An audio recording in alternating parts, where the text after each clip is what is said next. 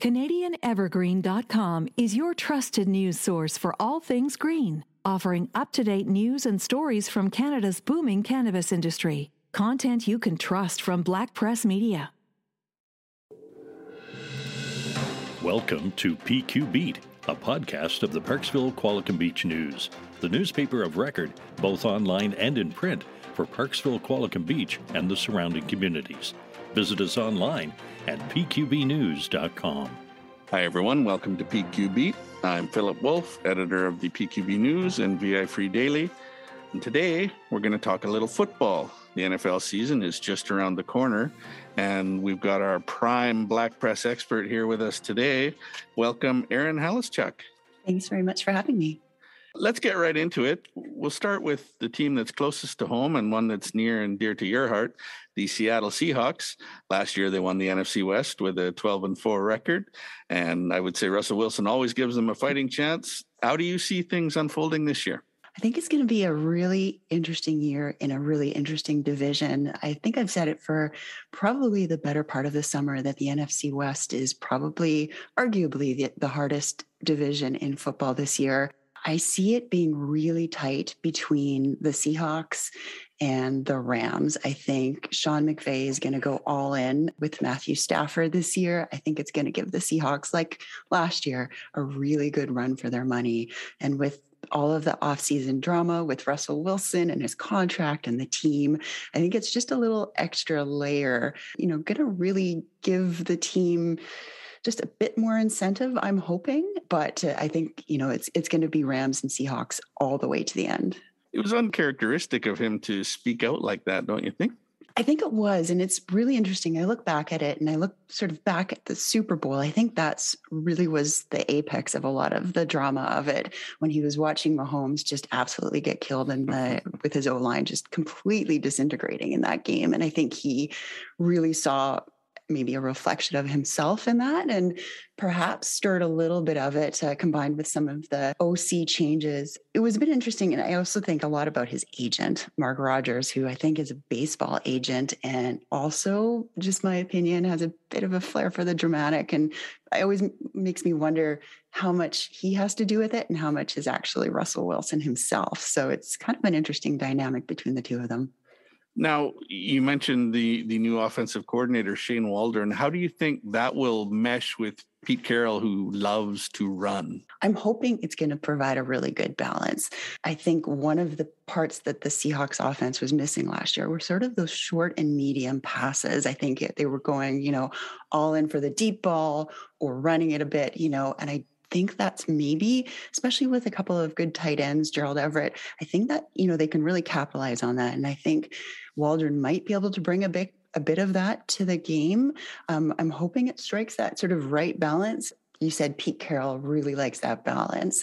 Whereas Wilson, you know, I think if he could, he'd just throw it all over the place. So I'm hoping it maybe hits that medium spot a little bit more and we see a few more of those sort of five to 10 yard passes that I think might be able to help them a little bit more this year. Were you surprised that Chris Carson came back? I was a bit. I was a little bit on the fence in terms of if he actually would. I think he's a really good running back. I just am afraid of his injuries a bit, and uh, and wasn't sure if they could make it work uh, in terms of the contract. Glad to see he's back. I think John Schneider did a really good, had a really good offseason this year. Did they do enough with the offensive line? That is a concern for sure for me. I think uh, they just recently re-signed Duane Brown's contract just the other day, which is a really good thing. I think obviously that's you know whether he would admit it or not. I think that's obviously where Russ had his concerns. I'm not sure if they did quite enough there, and I think the other position as well as cornerback. Those are sort of my two areas of concern for the Seahawks this year. You mentioned the cornerbacks, uh, Pete Carroll is obviously sort of a guru for the defensive backs, and he's he's made a lot with players that others might not necessarily think are the greatest. Is this going to be his toughest job in the secondary this year? I think you're right. I think you know they're obviously really lucky to have Jamal Adams, who can really bounce around quite a bit and lend that hand. I'm a little bit afraid they might be depending on him a bit too much and maybe didn't pay enough attention to the cornerback position like you said though they're really good at finding these little you know gems and dark horses that they could develop so that's my hope but my fear is that you know, there still is maybe a little bit of time, but they, they haven't quite got there yet. Percentage chance of Richard Sherman being signed at any time during the season? 1%. 1%? you 1%. Yeah. yeah, I think his career is over, unfortunately. His legal battles maybe got the best of him. Do you think they'll miss KJ Wright? I think so. I was really hoping that they would resign him. I thought, you know, maybe just get him for a minimum deal, one year contract. You know, him and Bobby Wagner were just such a good pair. I think with Wagner, you know, getting up there in age, he's not as nimble and as fast as he used to be. I think the two of them, Wright had just such a good year last year. I was really hoping the Seahawks would sign him, but uh, off he went to Las Vegas. More touchdowns this year, DK Metcalf or Tyler Lockett? It's going to be close. I have a feeling it might be Metcalf only because a little bit more experience and also a little bit more motivation because I think he's in his last year of his rookie contract. So he's got a little bit more incentive to prove. And Lockett's not that, you know, Lockett signing that huge contract this past summer should take any motivation off. But uh, I think, uh, I think Metcalf still has a little bit of a chip on his shoulder.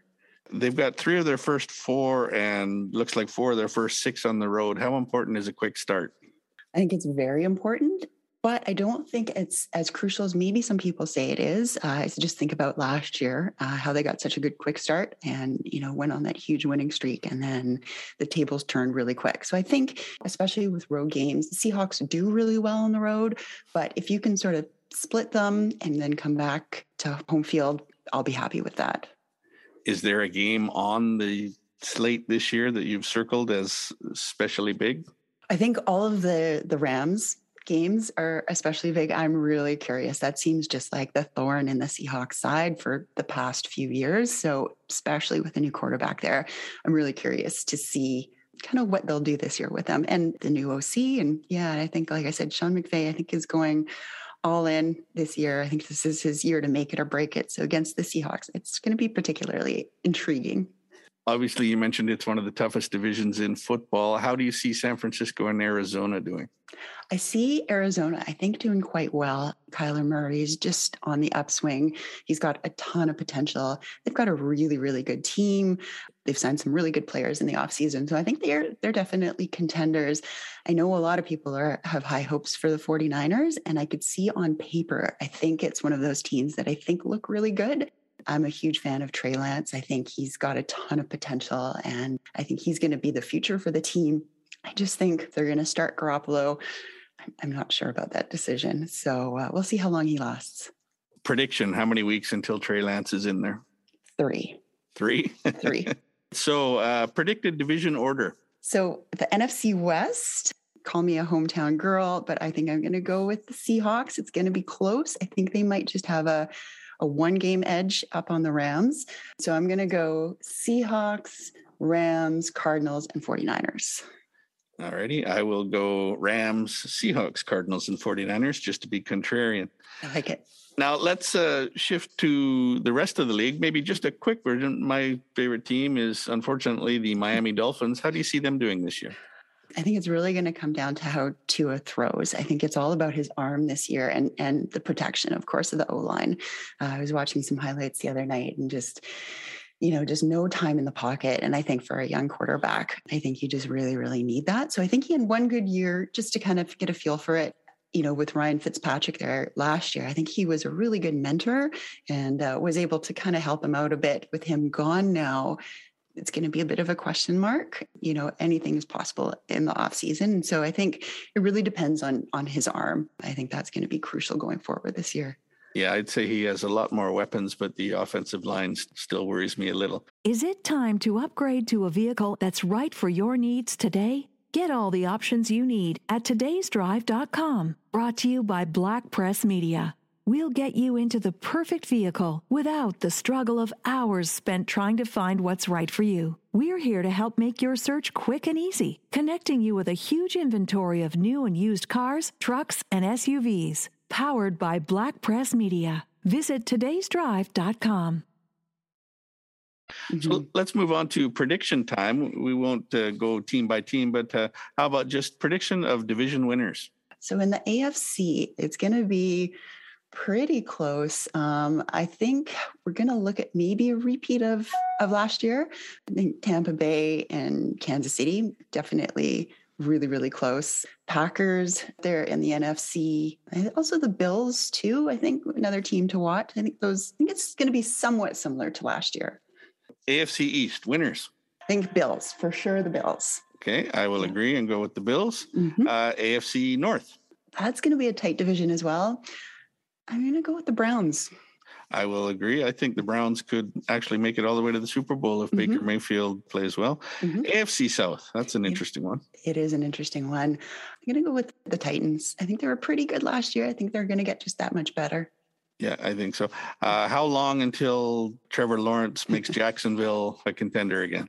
I'm going to say something a little controversial. I think it's going to be a while. I think he is a little bit overhyped, perhaps. I don't want to say that, but I, I think he is. You know, just you've, you've said it now. I have said it now. I, you know, just thinking about all the overall, you know, number one draft picks for quarterbacks. The last one made it to the Super Bowl, I think, was Eli Manning. So I think kind of speaks for itself, but we'll see. I hope he proves me wrong, but we'll see.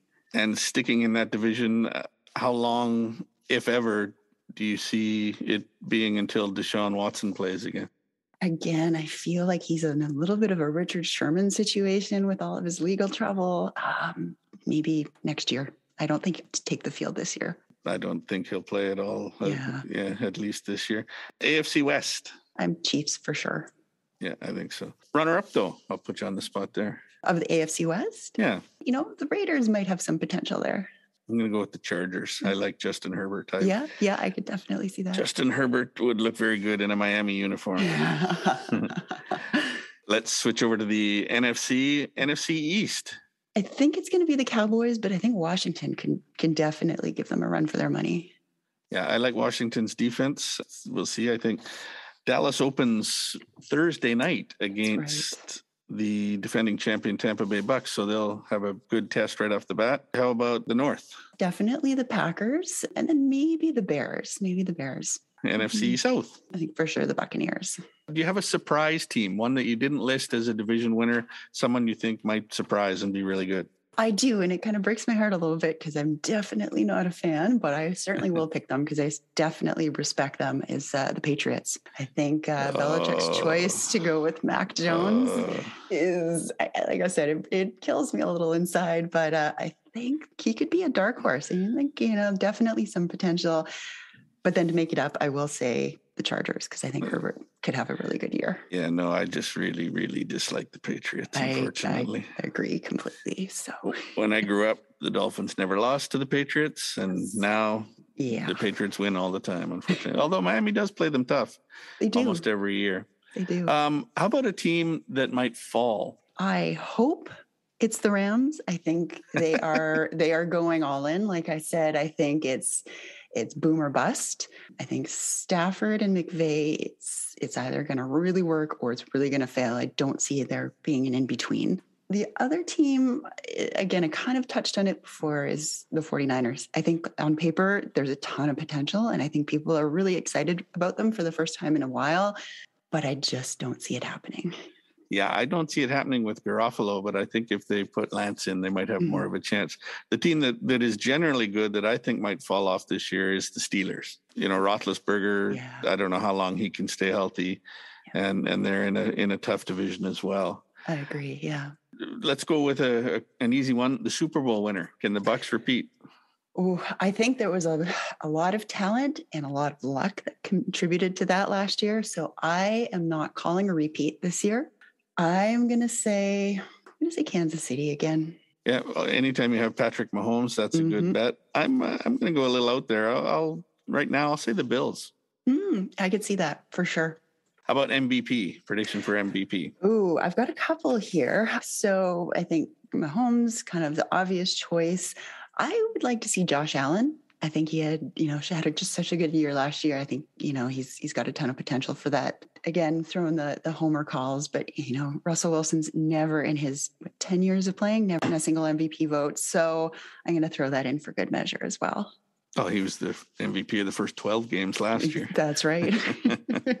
From hidden local hotspots to outrageous wildlife rescues and trend setting hotels, WestCoastTraveler.com shares the latest travel news from your local community and beyond. Travel the spectacular west coast of the U.S. and Canada without leaving your armchair and start taking notes for your next adventure. Make your next vacation or staycation the best it can be. Visit westcoasttraveler.com. You mentioned off the air previously that you had your first fantasy draft of the year. How did that go for you? It went really well. It was my first experience with fantasy football. I've done some mock drafts previously, but never an actual one. So it was really good. Didn't actually get my, you know, my first choices overall, but uh, I would say seven out of 10. Pretty happy with my team so far. Gotten a little bit of slack that I don't have enough running backs, but uh, I've got Aaron Jones and Kareem Hunt. So we'll see. We'll see. How many teams in the league? There are 10, I believe. 10. And where did you pick? First round draft was, uh, I was number seven. Okay. Yeah. And who did you get with that first round pick? I got DK Metcalf with that one. Oh, okay. Yeah, not too bad. All right. Who's your quarterback? So I've got two. My first choice, actually, and nobody believes me, but my first choice was going to be Josh Allen, but wasn't able to get that one. So ended up going with Wilson and Stafford. You can't go wrong with either one of those. No. Yeah. Have you got a big fantasy sleeper at all this year? I think this one, I don't know how much of a sleeper, but you know, the potential for I think some points is I went with the Canadian, the BC boy Chase Claypool for one of my receivers. So I'm hoping he uh, he proves me right. Now, how often do you get down to Seattle to watch games? I try for once a year, usually kind of make a long weekend out of it and pick one game uh, that I'm really excited about. Is there one on the schedule this year that uh, you might target? There is. I, I, do have my ticket for the Arizona game at the end of November. I'm really excited to see that. I think that's going to be a really good game. Obviously, a division game. Um, not sure where the COVID situation sits, so that's going to be the the factor that may not allow me to get down this year. But it's kind of a wait and see situation right now. Do you have a favorite game that you've ever attended down there? I do. I mean, the first time I've ever went down to it was obviously CenturyLink Field at the time. It was just a surreal experience because I saw it on TV so many times and you know everybody talks about the crowd noise and the energy so the first time i was in the nosebleed section but it was such an incredible experience i'd been to obviously you know tons of cfl games where you know full capacity crowds but nothing compares to 70,000 screaming fans who you don't sit down for one second so that was memorable just to be there but I would say the the last game that I attended two years ago because of COVID, it was against the Saints. And I was sitting in the north end zone about, I was so fortunate, about 10 rows up from the field. And Wilson threw a touchdown pass to Lockett in my corner of the end zone. And I was probably 25 feet away from where he caught the ball. And something told me just before the snap to take my phone and hit record on video on my phone just to see, because I figured they're so close in my end zone. I don't know if they'll be there again. and he got the touchdown. Down, and it was just so incredible. To just hear them in their touchdown celebration was was really neat and just to see it so close that was pretty memorable. Have you ever been on the field for a game? No. So that is my next goal is to try and get down. I have in the cfl and that's a really really neat experience. It gives you a completely different perspective of what the game is like and just the intensity and what the players are going through definitely for the nfl game for me, the most interesting thing about being on the sidelines is seeing the sheer size of the players. Mm-hmm. They're just massive human beings. Absolutely. And just the sounds that you don't get up in the stands or not all the time that translate on television is oof, just makes you realize really how violent of a game it is too. So would you rather watch a game on TV or live? I think live, hands down. Yeah. Even if it's, you know, absolutely pouring in Seattle, which was the last game I was at, just to be surrounded by fans, just have so much energy and uh, and to see how the fans really do influence the game, especially with like procedure calls and, you know, think about things like you know, Beastquake too is a great example.